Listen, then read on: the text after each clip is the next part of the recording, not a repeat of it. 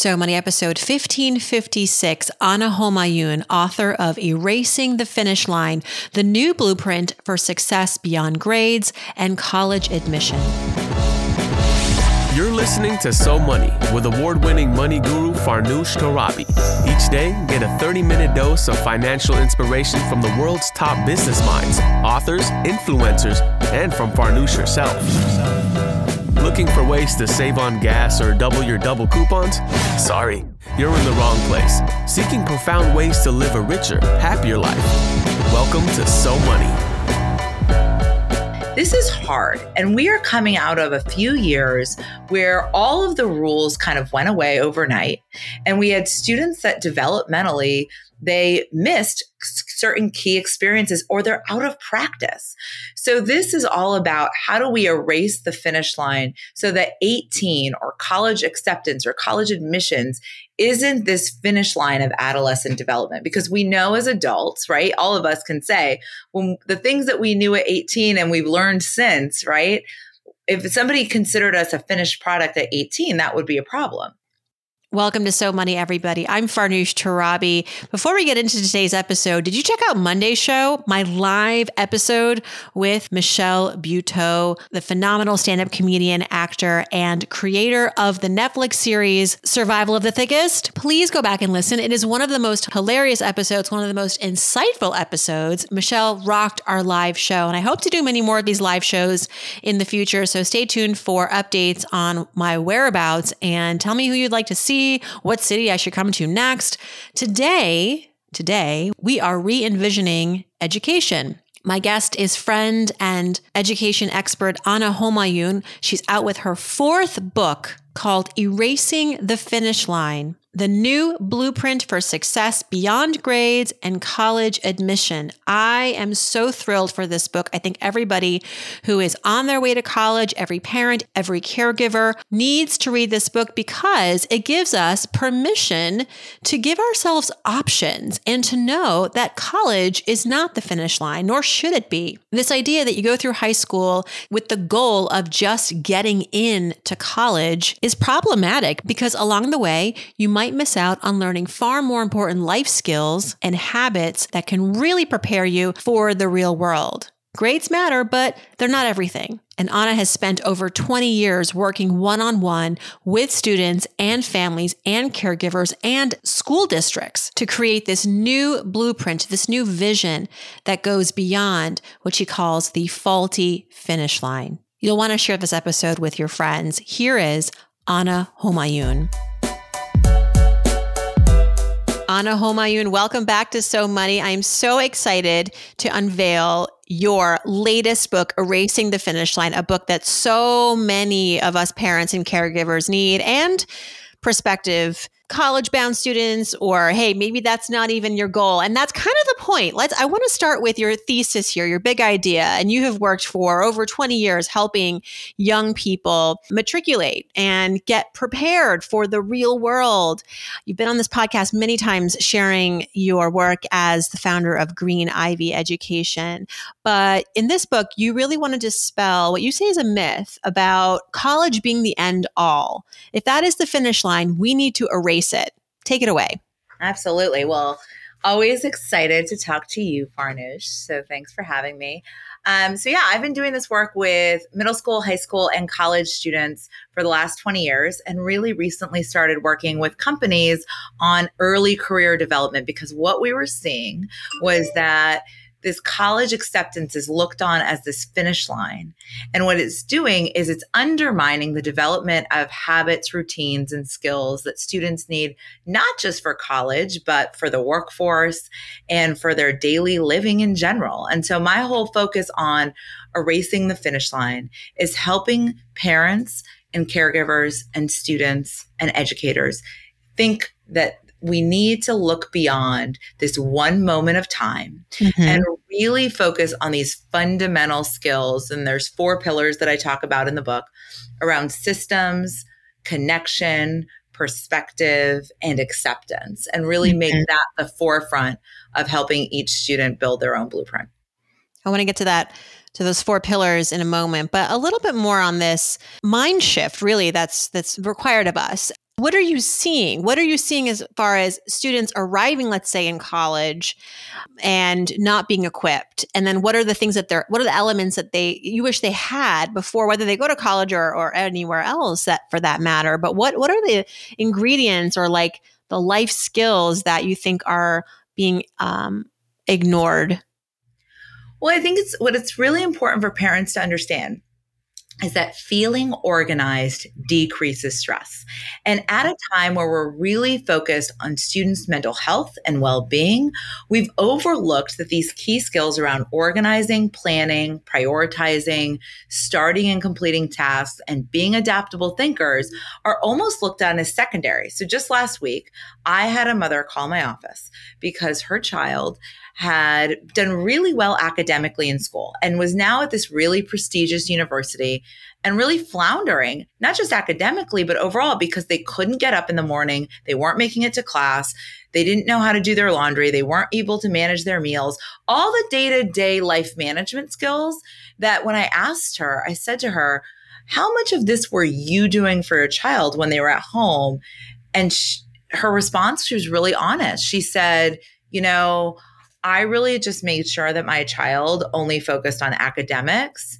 Mm-hmm. And so I did most of these things, or I had a hand in it. Like they would get their kid up and they would drive them to school and they would manage their activities and call the doctor. And like, so we underestimate how this daily living impacts how students show up and then in the workforce too right mm-hmm. like a sense of deadlines and urgency and getting things done so it really is pervasive um, mm-hmm having parents understand these underlying skills. Yeah.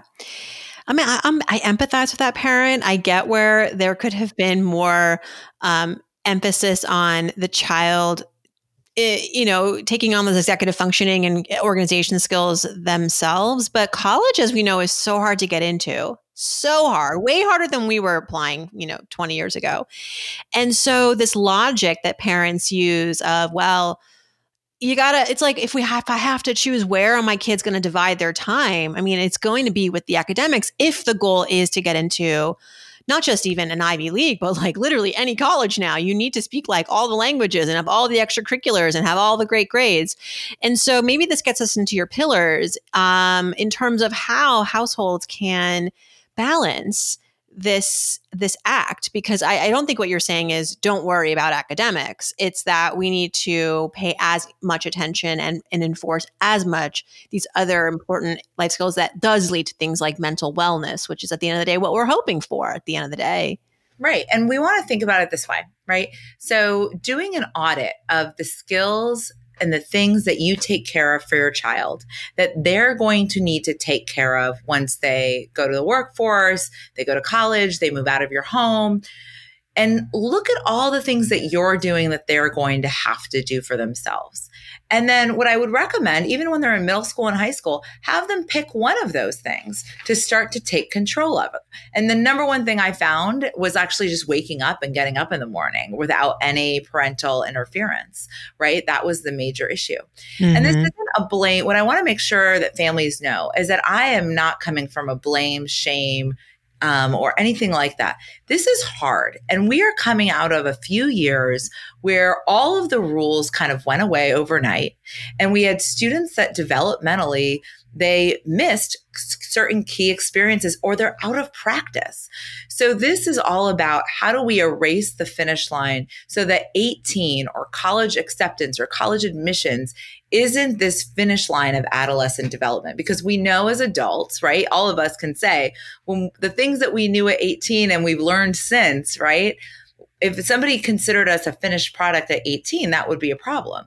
And yet the message that we send today to parents, to students, is that they're supposed to be further along than they are. And no matter where they are, they're supposed to be further along.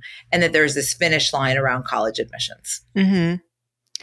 And suppose, I guess that's the, the first pillar you talk about, which is developing a system where it could just be as simple as, like you said, getting up in the morning on your own. Uh, that, as a parent, requires allowing your kid to fail which is a really hard thing for parents. Like your kid might not wake up and might miss first period. Right. Um, but, when you, yeah. Yeah, and I and I'm not saying that this isn't all the time thing, and I'm also saying that's not an overnight thing. But going back to that parent that called my office, right? Now she has a child who's on academic probation at college because they've missed all these classes. This is serious. That's not just this one child. I'm seeing this over and over and over again right now with not just college students, but also with these companies that I'm consulting with, where they're saying there's no sense of urgency or deadlines or getting things mm-hmm. done or the communication with clients. Um, they just don't have practice. These are all things that go back to the book. And what are the things that you fundamentally should focus on rather than this hyper focus on grades and test scores. See, what I always say is if you focus on the habits, the grades will come and they'll be better than you ever expected. Mm-hmm. But if you mm-hmm. focus on the grades, it's a very short sighted and transactional experience. And so that's it. It's just expanding the perspective of how we handle all these things. I do wish colleges would be open to this. I wish they would ask the leading questions of tell us about your routines, tell us about how you care for your mental health, tell us how you uh, tell us something you're really passionate about. Tell us something, you know what I mean? As opposed to like, show us your transcripts, tell us all the languages you speak, tell us how many, how fast you can run a mile. Um, it takes a village to basically in adopt this erasing the finish line concept. I feel like households can certainly do their part, but at the end of the day, we live in a world where the gatekeepers may not be using these same metrics. How do we reconcile with that? Well, I think it's also important to recognize that my research shows that when you learn a system, when you cultivate connections, and when you expand perspective, you actually end up doing better in school. Like that's the other win part of it, right? Like it's not an either or. And, you know, the students that I went back and I interviewed, these are students that I knew 15 years ago that are now in their early 30s. And consistently they taught me, told me that what I taught them in the office, what they learned from the office mm-hmm. were skills that they're learning using in their jobs today in different careers across platforms. That so these are the underlying skills. And one of the students, for example, when he started with me his sophomore year, he had a 2.7 GPA. And if I, he says to me um, when we went back and interviewed, um, if I had asked him what his grade goal was the first time he had walked into my office, he would have said a 3 0, right? And I didn't. I said, let's focus on the habits. Let's build the system. So then he goes from a th- 2 7 to a 3 1 to a 3 5. By this time he was a senior, he had a 3 7 GPA.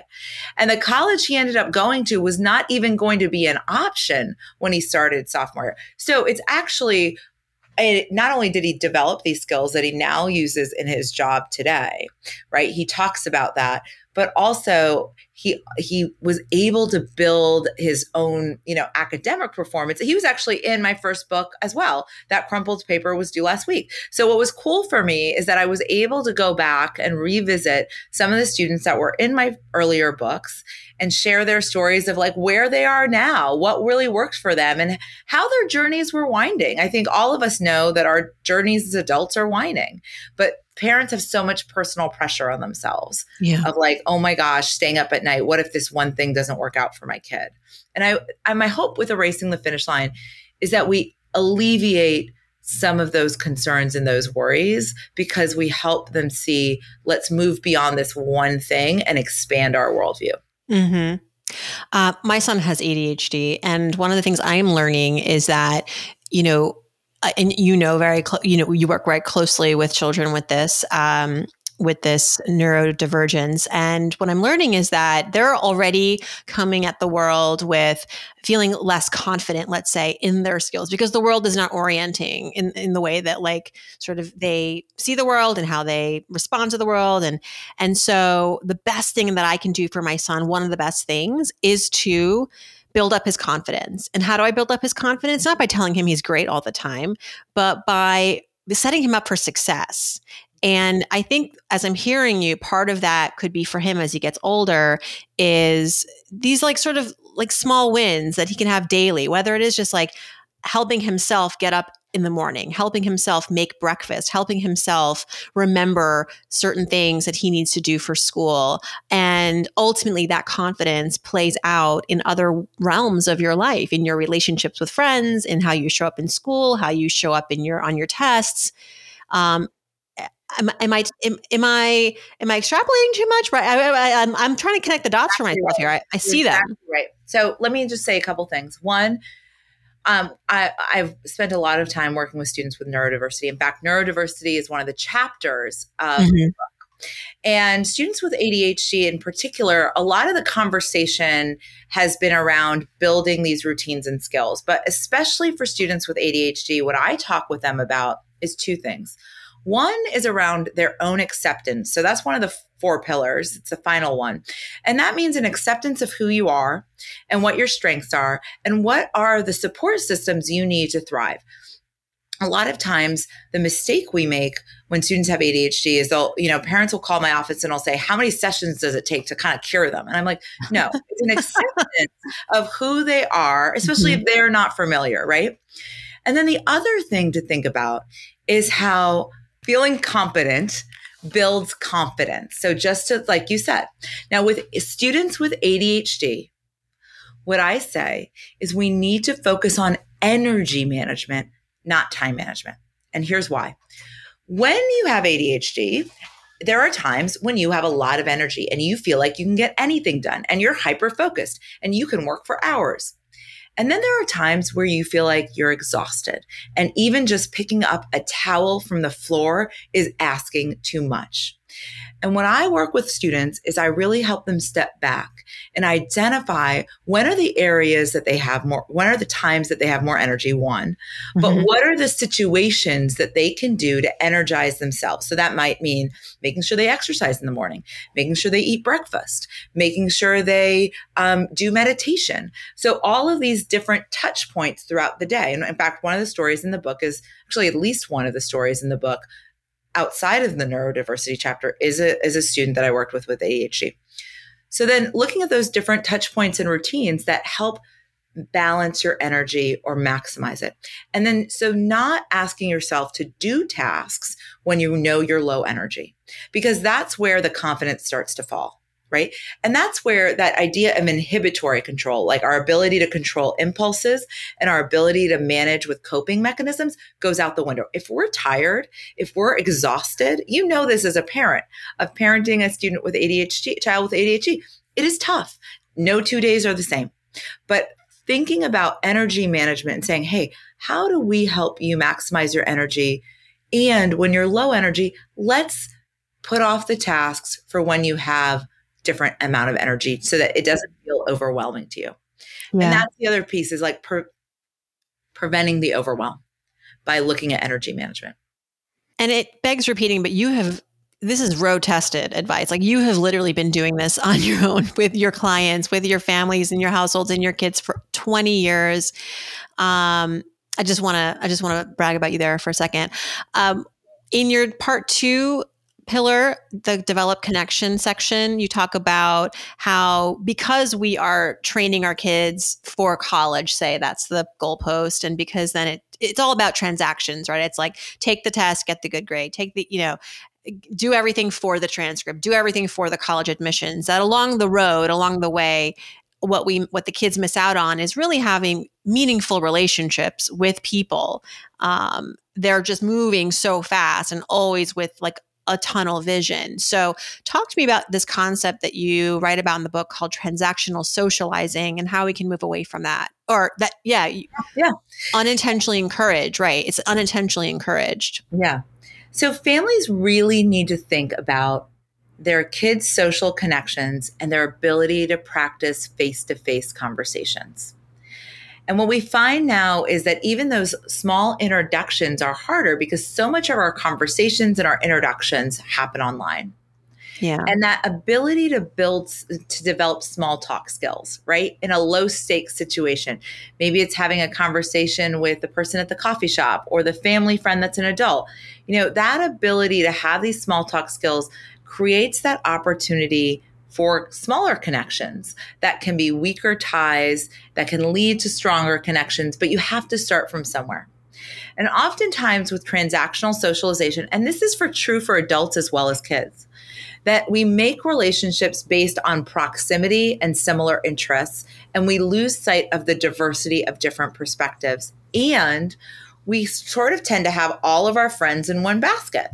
Like they're all in one sort of place. So when we're in middle school and high school, particularly, we know that friendships transition. That's totally normal, but it can be really hard for some kids.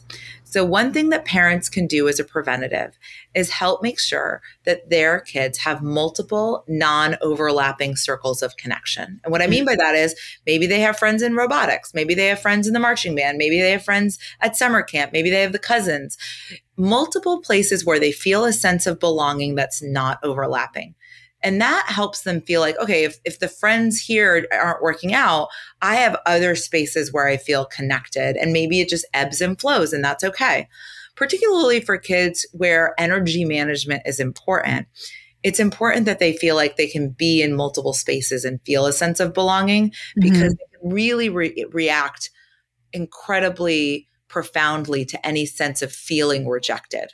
Right. So the way we buffer that is by having multiple spaces where they feel connected. Does that make and, sense? Yes. And also loneliness, right? Uh, I was so lonely at Penn State, a, a cl- you know, a campus of 50,000 people, but uh, so you know, well, how could that be? But it's because I just didn't feel like, in the, and now it worked out, you know, but in the beginning it was really, um, unsettling for me because I didn't feel like I found my people it was you know a and i think that's that's a quintessential college experience for a lot of you know for freshmen. But what are you seeing in terms of that? Because layered onto that is also the isolation that came from covid and now maybe reimmersing into uh, a very social environment like college. I, I can't even imagine what the outcomes are like there well, what I found in my research was that a lot of kids are out of practice in yeah. terms of the social skills. And so the very basic things that we take for granted around having conversations, introducing ourselves to new people is exhausting right? And it feels in some ways overwhelming. It's like a boulder that you and I go into a coffee shop and we have a small talk with a barista and we don't think anything of it. But you and I have had multiple experiences over the years where we're constantly talking to others um, and we're constantly meeting new people. And it's nothing that we think twice about. And we take it for granted. And a lot of adults take it for granted too. Because if you want to think about it, a lot of the rules went out the window at a very pivotal developmental moment for kids. Do you follow Professor Scott Galloway? He has two teenage boys, I think, and he talks a lot about being a dad and one of the things and loneliness too for his sons because during COVID, of course, that was really difficult. And one of the tips he gave parents, or I guess he just sort of likes to talk about what he practices with his kids. And one thing that he says is that if I'm ever out with my kid, at the store, out in public, he is not allowed back in the house unless he has gone up to a stranger and made a conversation with that person. And it doesn't have to be like a 15 minute conversation, it can be somebody like, oh, like petting their dog and asking them about their dog or giving someone a compliment or I don't know. Just I think he's trying to build first of all their awareness of the the world world around them, but also how to, to your point, make those conversations that can feel very intimidating more every day and less intimidating. And what he's what he's doing is something that I talk about in the book is gamifying socialization. And what I mean by that is lowering the stakes and making it more fun. And so the tip I often give students, especially if they're starting a new school, is that they have the goal of making three to five new conversations per week with kids they don't know. Um, and they don't have to be long, but they have to be more than, hi, my name is, I went to middle school at this school. And it, what it does is it, per, it creates these little snippets of conversation and gives practice that every time a child has done this, and this has now been over 15 years that I have given this recommendation. The kid will come back six months later and be like, "Oh my gosh, I made all these uh, all these people that I know, and I made these two friends." Again, not everyone's going to become your friend, just like Professor Galloway knows. But the practice of having the small talk leads to the small connections, which then can mm-hmm. potentially grow into larger connections. But if you can't even start the initial conversation, you're blocking yourself off. And what we found so much over and over is that kids want to have that initial conversation, but we haven't necessarily prioritized that as a skill. And it is a skill. Yeah. I love what you say in the book too about perspective and how it's important to uh, create that for your kids. Sometimes it has to be like intentional, right? Because if you grow up in a very, let's say, affluent suburb where everyone looks the same, drives the same cars, goes to the same vacation spot, like you can see where I'm going with this, right? Like you go to college. I had college roommates, not roommates, but college classmates at Penn State who had never seen a person of color before in their life until their freshman year. Can you believe it? Like in real life, they maybe uh, you know had watched uh, different strokes growing up, but that was pretty much it. Or Fresh Fresh Prince of Bel Air, you know. But like they've never. My roommate was had never met an Iranian. I mean, I'm a little bit more of an outlier, I guess, and like someone who's black, but like still, you know. And so I've been really intentional about where we live because I feel like that's a really easy way to just baked in you know you have diversity of of race of religion of of and i mean i i overhear parents sometimes go oh we don't want to live in that part of the of new jersey because it's too wealthy and i'm like you know I don't know. What do you think about that? I think like it doesn't matter. It just matters that you are intentional about what you're exposing your kid to. I actually think it's great for kids to see how the wealthy live. For me, I did that in Philadelphia, all of a sudden immersed in like a very rich suburb. We were not like the others in that economic bracket, but it led me to to your point, get perspective. Oh, I can actually go to a really great college and get a great job and work in the city and, you know, maybe buy a home one day. Like that that stuff didn't occur to me until I saw others do it. You bring up an incredible point, and there's two ways that I talk about um, expanding perspective, and it's really around encouraging curiosity and openness to expand the narrow definition of success. And the stories that I give in the book are twofold. To what you say, right? For a student that may grow up in incredible affluence, there is a narrow definition of what success looks like. So many times these kids will come into my office and say, My goodness, because my office is in the heart of the Silicon Valley, which is where I moved when I was 12 years old. It's like a mile from, I've lived literally worked on the same block since I was 14. It's kind of a funny joke. Wow. But, um, but but this narrow definition of what success looks like in terms of what kind of school you go to what kind of house you have all these things so that's very narrow and it's exhausting on the other end of the spectrum as well though if you aren't exposed to things and having shared experiences, you may not think that that's for you or accessible to you. And so, this idea of opening up pathways is what expanding perspective is all about. Now, what's so exciting for me was when I went back and inter- interviewed my students from 15 years ago, here's what I found over and over again. The jobs that they were doing that they loved didn't exist when they were in middle school or high school. But yeah. what they considered consistently told me was like, look, I am using these habits, these skills, these routines that I learned when we were working together. And I'm doing it in this new job. Like, so one of my students, he got his MBA.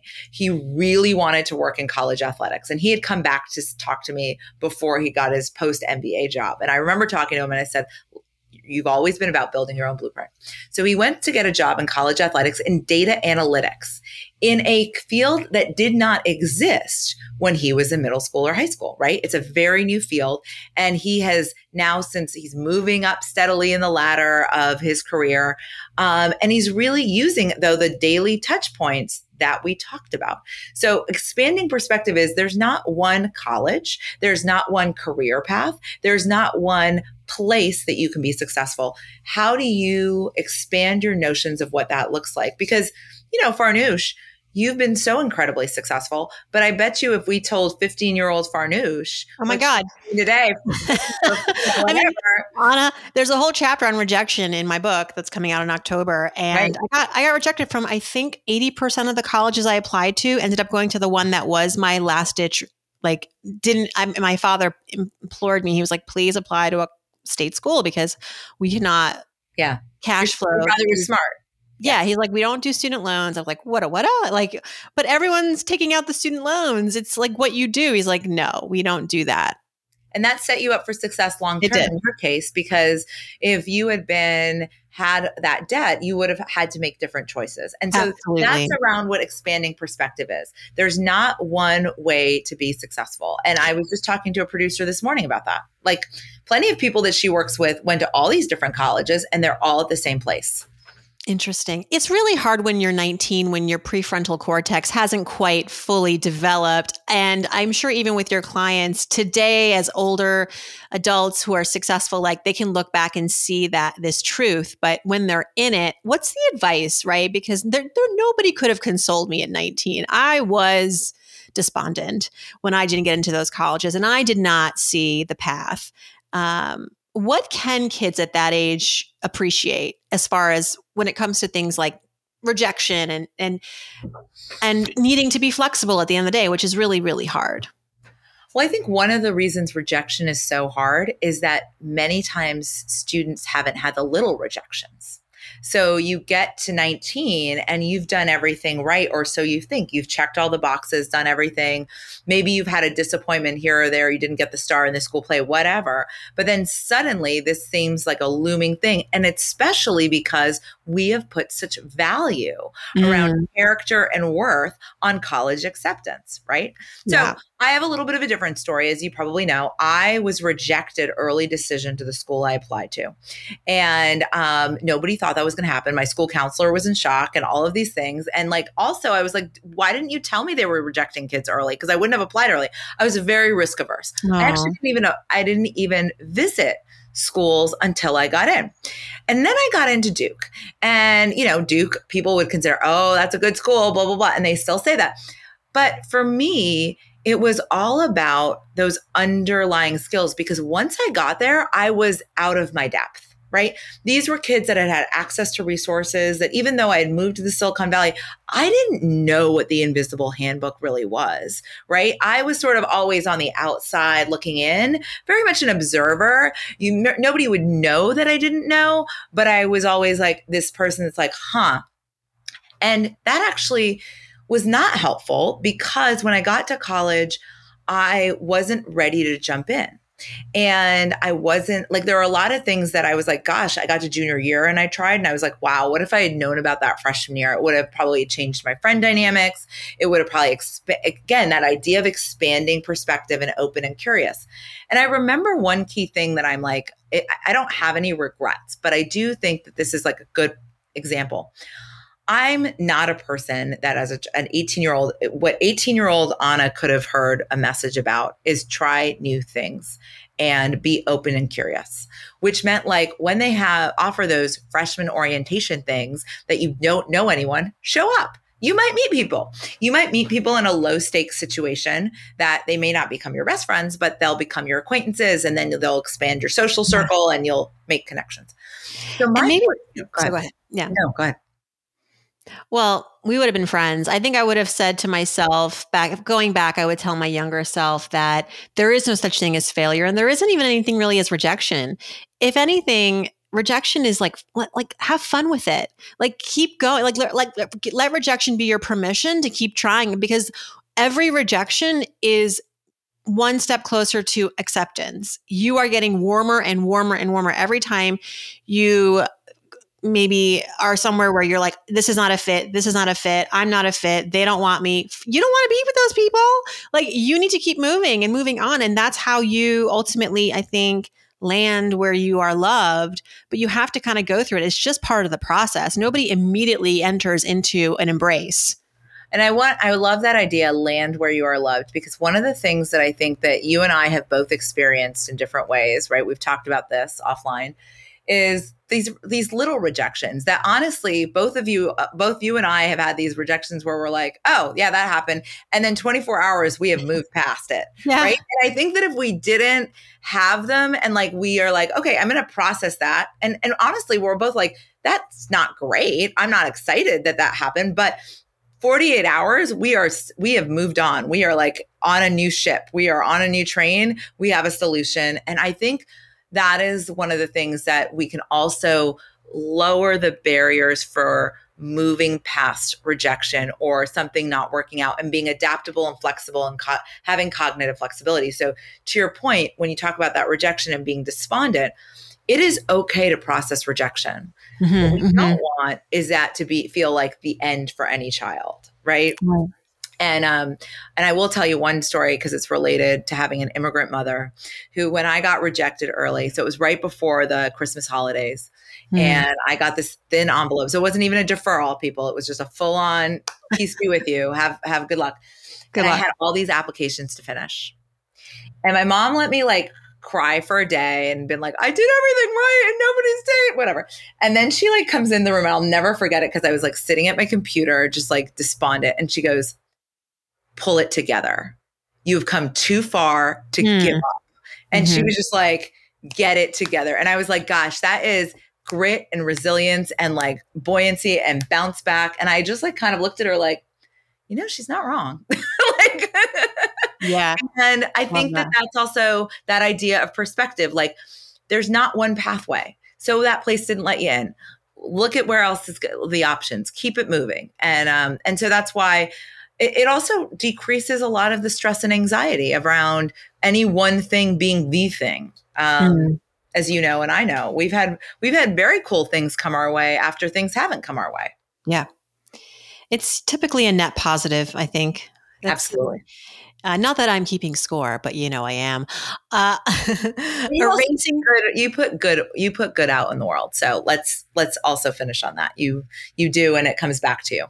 Well, I have to say, it's been really fun to do this whole, and I think this is both book number four for us. Like, we're both on our fourth babies here. And it's been really lovely and great to confide in you and work with you behind the scenes as we're both bringing our books to the finish line.